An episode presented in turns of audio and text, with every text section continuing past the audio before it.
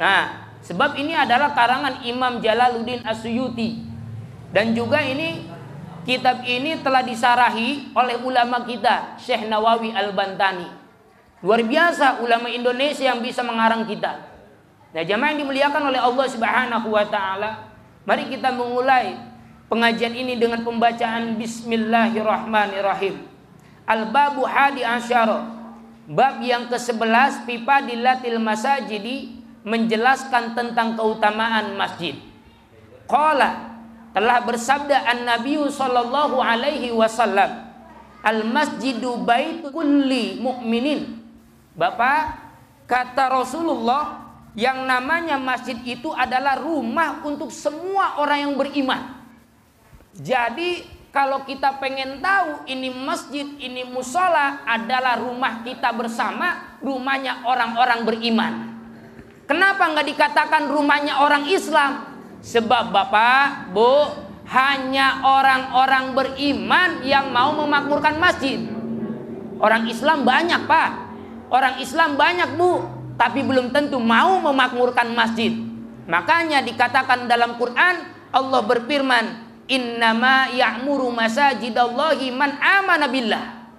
Bapak, Ibu, ternyata Allah pun berfirman hanyalah orang-orang yang beriman yang mau memakmurkan masjid.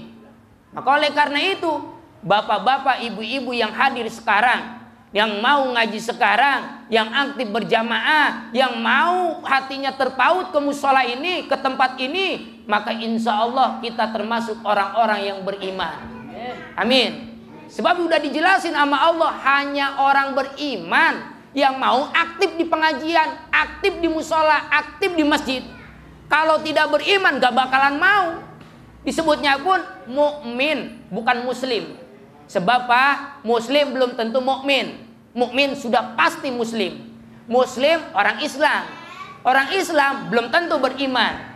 Beriman sudah pasti orang Islam. Makanya dalam hadis pertama Nabi mengatakan masjid adalah rumahnya setiap orang mukmin. Nah, jamaah yang dimuliakan oleh Allah Subhanahu wa taala. Hadis yang kedua. Wa Nabi sallallahu alaihi wasallam.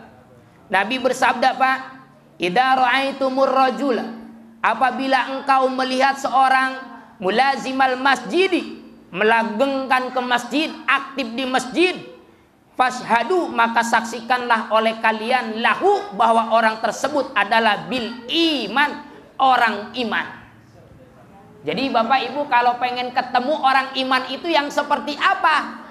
Jamaah, Ibu pengen tahu orang iman itu seperti apa? Lihat tetangga kita, lihat saudara kita, siapa yang paling aktif melangkahkan kakinya ke masjid, itulah orang iman. Maka alhamdulillah sudah terlihat wajah-wajahnya orang yang beriman itu Pak. Dan hati-hati kalau kita melihat orang yang melangkahkan kakinya ke masjid, jangan sekali-kali dalam hati kita benci kepada mereka. Hati-hati. Sebab orang beriman itu adalah kekasihnya Allah, waliullah, orang yang dicintai oleh Allah. Benci aja dalam hati, Pak. Iri, dengki aja. Misalkan ada orang berangkat ke masjid, berangkat ke musola, mau melangkahkan kakinya sholat lima waktu lalu dalam hati kita ada iri ada dengki ada benci kepada orang yang melangkahkan kakinya ke masjid maka sama dengan dia membenci kepada Allah subhanahu wa ta'ala. Kenapa? ini orang dicintai oleh Allah. Jadi kalau pengen tahu berjumpa dengan orang yang beriman siapa orang yang beriman? Lihatlah di antara kita siapa yang paling aktif di musola? Siapa yang paling aktif di masjid? Siapa yang tukang azan? Siapa yang jadi imam? Siapa yang jadi makmum? Siapa yang tukang beberes? Siapa yang tukang dakwanya? Siapa yang mengajarnya? Siapa pun orang-orangnya yang terpaut untuk membangun masjid membangun musola tempat ibadah maka saksikanlah oleh kita mereka semua adalah orang-orang yang beriman kepada Allah maka mudah-mudahan kita termasuk orang yang beriman. Amin. Ya Allah ya Rabbal alamin. Maka pesan umat jangan sampai kita melihat orang yang aktif ke masjid ada benci kepada mereka. Misalkan kita belum bisa ke masjid, Pak. Bu, kita belum bisa aktif di pengajian, belum bisa berjamaah lima waktu, masih belang bentong, kadang di PT, kadang di rumah, kadang di di perjalanan. Tapi minimal jangan ada benci ketika melihat orang yang sering berjamaah. Jadi kalau misalkan Bapak udah lihat nih, oh Mang ini nih, Bapak ini nih, Mas ini nih, ini nih yang suka aktif di musola atau bah, sekali-kali jangan dalam hati kita ada benci kepada mereka. Kenapa? Bahaya kalau kita benci kepada mereka, berarti kita mengajak perang dengan Allah Subhanahu wa taala.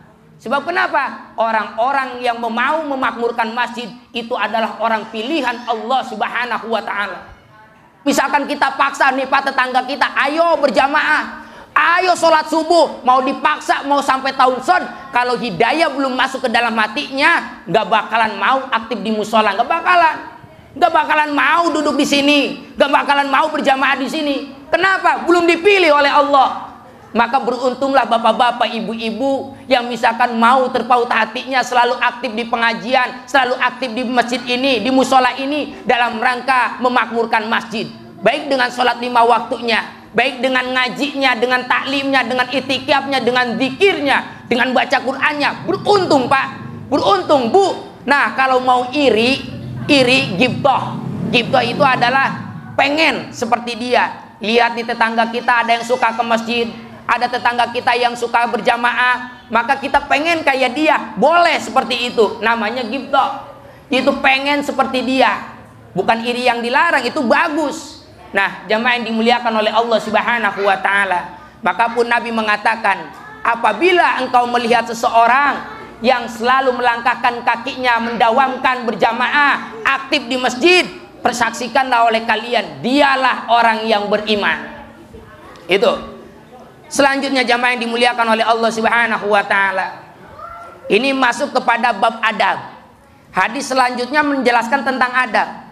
Wa qala Nabi sallallahu alaihi wasallam.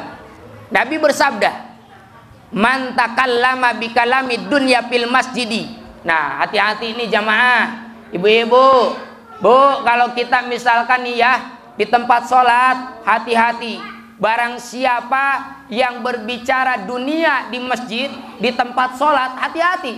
Ah bapak, maka Allah akan melebur amal ibadahnya 40 tahun. Bayangin pak, ibadah kita, sholat kita belum seberapa bu. Tapi gara-gara ngobrol doang di masjid, kita ngobrol di tempat sholat nih ngomongin dunia. Misalkan nih ngomongin dunia itu yang nggak ada manfaatnya buat keutamaan masjid ini Gak ada manfaatnya buat pembangunan masjid ini. Yang dibicarakan hanya urusan dunia saja. Hati-hati jamaah yang dimuliakan oleh Allah Subhanahu wa taala. Apa konsekuensinya yang akan kita dapatkan? Yaitu amal ibadah kita 40 tahun dilebur oleh Allah Subhanahu wa taala. Cuma gara-gara ngobrol doang. Kita ngobrol di sini nih atau di emperannya ngobrol, ngobrolin dunia.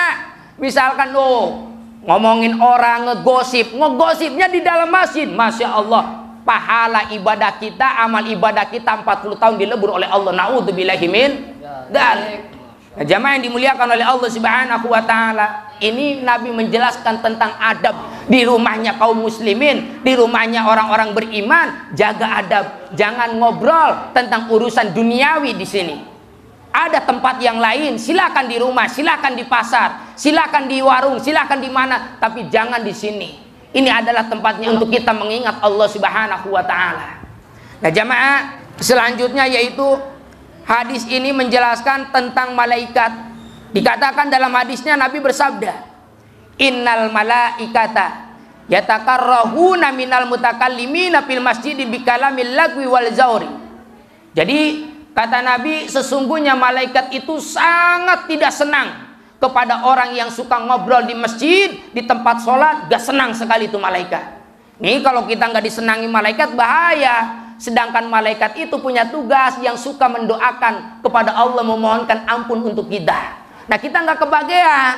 Kenapa kita dibenci sama malaikatnya Allah? Gara-gara kita sering ngobrol di masjid. Hati-hati. Nah, jamaah yang dimuliakan oleh Allah Subhanahu wa taala.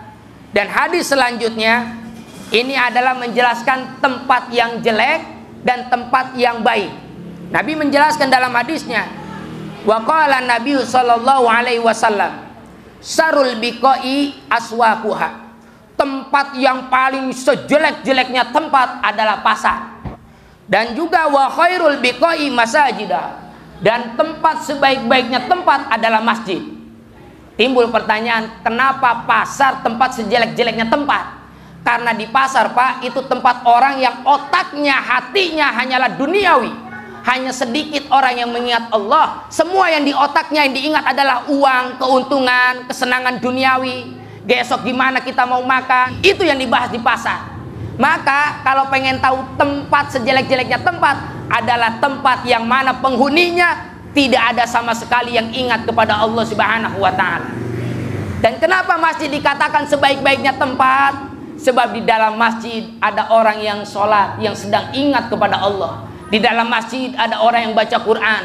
Di dalam masjid ada orang yang berzikir. Di dalam masjid ada orang yang belajar ilmu agama itu semua orang-orang yang soleh, yang mukmin, yang mau aktif di masjid tersebut, maka tempat tersebutlah sebaik-baiknya tempat. Nah ini informasi dari Rasulullah. Maka hati-hati bapak-bapak ibu-ibu kalau kita mau masuk ke pasar, banyakin berdoa, banyakin dikir biar kita tidak lalai sama orang-orang yang ada di pasar. Bukan ini kepada perorangan tapi tempatnya karena umumnya di pasar adalah orang-orang yang banyak melupakan Allah Subhanahu wa taala karena dalam hati dan pikirannya mengingat dunia. Jamaah yang dimuliakan oleh Allah Subhanahu wa taala. Dan ini juga hadis selanjutnya yaitu menjelaskan tentang adab masuk ke masjid. Ada adab yang gak sembarangan. Kalau kita mau masuk ke rumah orang, jangan lupa baca salam. Nah jamaah ibu-ibu, bahkan ada amalan dari Rasulullah pengen lancar rezeki kita jangan lupa kalau mau masuk rumah baca salam kalau di rumah nggak ada orang baca salamnya yaitu assalamu alaina wa ala ibadillahi sholihin itu itu yang kita baca tapi kalau misalkan uh, di rumahnya ada orang silahkan assalamualaikum warahmatullahi wabarakatuh dan ada tambahan yaitu jangan lupa baca kul wallahu ahad walaupun hanya satu kali Dawam kita apa setiap mau masuk rumah ajaran dari Rasul tuh. Mau masuk rumah assalamualaikum dan baca kul huwallahu ahad satu kali. Insya Allah rezeki penghuni rumah tersebut akan dilancarkan oleh Allah Subhanahu wa taala. Oleh karena itu mudah-mudahan kita bisa mengamalkan hal itu. Amin. Ya Allah ya Rabbal alamin. Nah, jemaah, sekarang adab masuk ke dalam masjid. Nabi bersabda, "Idza dakhala ahadukumul masjidah apabila engkau mau masuk ke dalam masjid fala yajlis jangan langsung duduk hatta yusolli ini sampai engkau sholat dua rakaat apa itu namanya? Sholat tahiyat masjid. Tahiyat masjid itu misalkan gimana nih? Mau ke dalam tahiyat masjid apa kau beliau dulu? Sebenarnya gini pak bu. Selama dia sholat sebelum duduk mau sholat qobliyah mau sholat sunnah yang lainnya mau sholat yang langsung berjamaahnya tapi dia masuk gak duduk nih. Dia langsung sholat itu sudah menggugurkan tahiyat masjid. Kalau misalkan kita ini nggak keburu misalkan karena seperti tadi pengajian nih nggak keburu kalau sholat kayak gimana gitu. Langsung duduk silakan. Tapi diganti dengan subhanallah walhamdulillah wala ilaha illallah wallahu akbar. Itu adabnya. Mau masuk masjid nggak bisa sholat dua rakaat nggak bisa tahiyat masjid nggak mau qobliyah sholat lima waktunya juga nunggu imam dulu langsung duduk jangan. Kalau mau langsung duduk silahkan tapi dibarengin dengan zikir subhanallah walhamdulillah wala ilaha illallah wallahu akbar insya Allah itu amalan sudah mengguguri yang namanya sholat tahiyat masjid. Apa itu tahiyat masjid? Penghormatan kepada masjid. Nah, jemaah yang dimuliakan oleh Allah Subhanahu wa taala. Jadi pada intinya kalau kita masuk masjid, mau sholat tahiyat masjid dihususkan, mau sholat qobliyah, mau sholat yang berjamaah, yang mana pun belum duduk, itu sudah menggugurkan tahiyat masjid. Selanjutnya jamaah yang dimuliakan oleh Allah Subhanahu wa taala. Ini Hadis selanjutnya masih ancaman kepada orang-orang yang misalkan ngobrol lagi baik. Dikatakan dalam hadisnya irtafa'atil masjid. Jadi nanti masjid ini bakal jadi saksi di hari kiamat, Pak. Syakiyatan min ahli alladzina yatakalamuna fiha. Kata Nabi ini masjid bakal laporan kepada malaikat. Nah, ketika laporan patakulu irji'i pakot ba'as nabi halakihim ini laporan kepada malaikat. Kata masjid nih, musola taubah bakal datang ke malaikat.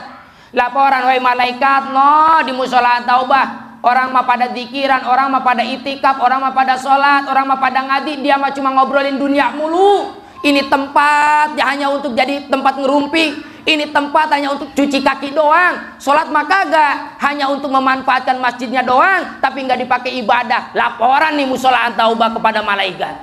Nah, Kata malaikat apa? Irji'i, silakan musola taubah kembali lagi ke tempatmu. Saksikanlah aku diutus oleh Allah untuk menghancurkan mereka orang-orang yang hanya misalkan di dalam masjid bukannya memakmurkan malah mencari keuntungan di dalam masjid. Nah, ini yang bahaya.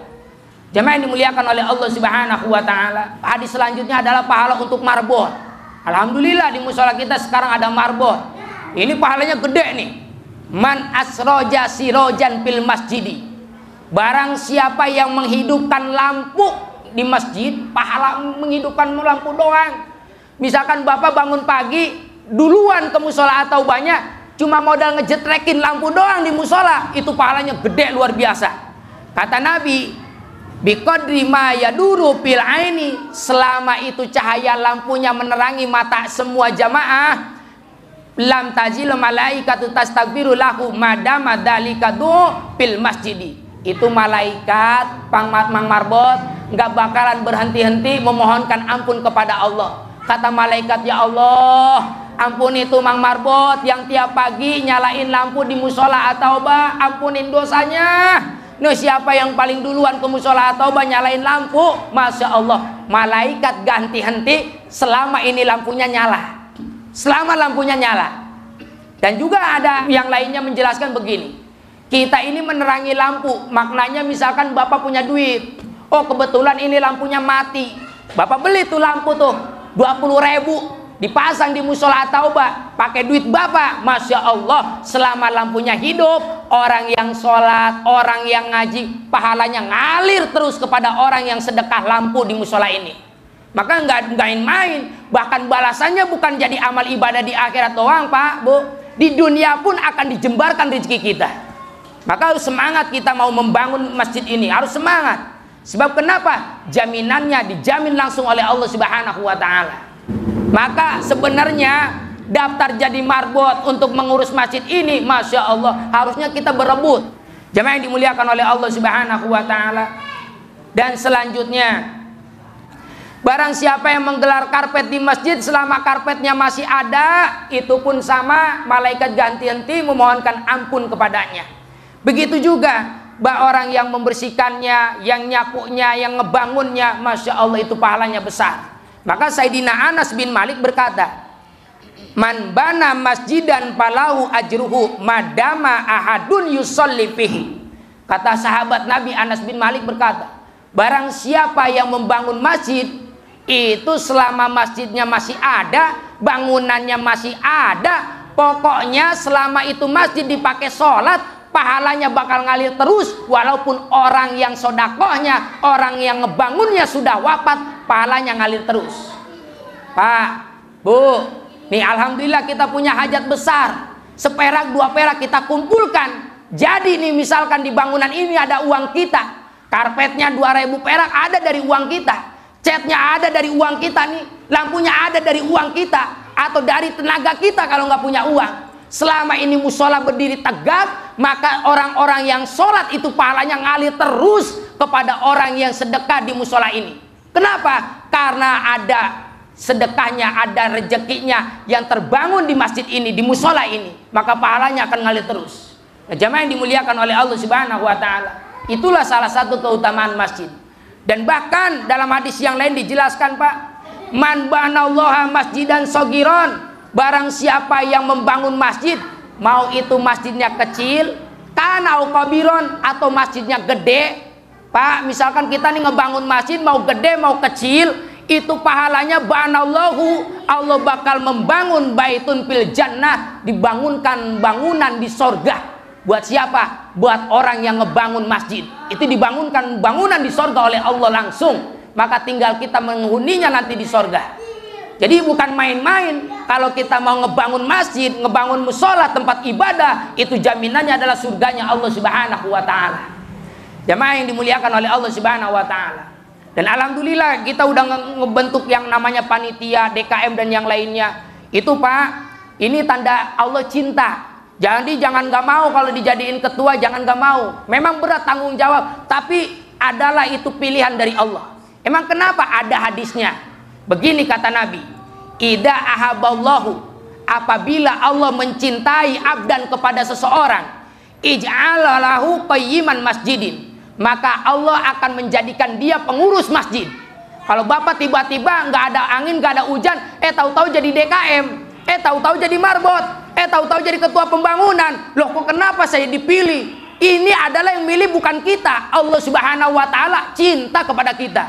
Sebab dijelaskan dalam hadisnya, Allah kalau udah cinta sama seseorang, ini seseorang akan dijadikan pengurus masjid mau jadi marbotnya, mau jadi tukang ajannya, mau jadi tukang ngajarnya, mau jadi tukang imamnya, mau jadi apanya, pokoknya ada manfaatnya di masjid. Mau jadi jamaahnya doang, mau jadi tukang makmumnya, insya Allah itu adalah tanda Allah cinta kepada kita. Tapi sebaliknya kalau Allah nggak cinta sama seseorang nih Pak, kata Nabi, wa ida abgodahullah apabila Allah benci kepada seseorang, ja'alalahu qayyiman hayamin, maka Allah akan menjadikan dia petugas renang bukan pengurus masjid tapi malah pengurus renang. Maka jamaah yang dimuliakan oleh Allah Subhanahu wa taala di antara kita yang terpilih jadi siapa pun mari kita aktifkan hati kita niatkan lillahi taala. Mudah-mudahan hajat besar ini bisa terlaksana amin. Ya Allah ya rabbal alamin. Nah jamaah yang dimuliakan oleh Allah Subhanahu wa taala itu saja yang bisa disampaikan mudah-mudahan bermanfaat dan mudah-mudahan kita semua diberikan rezeki yang halal dan barokah dan mudah-mudahan putri-putri kita dijadikan putra-putri yang soleh dan solehah dan mudah-mudahan semua usaha kita dilancarkan oleh Allah dan mudah-mudahan hajat kita musola atau ini pembangunan ini bisa berjalan ada dalam ridhonya Allah Subhanahu wa taala. Amin ya Allah ya rabbal alamin. Akhirul kalam wassalamualaikum warahmatullahi wabarakatuh.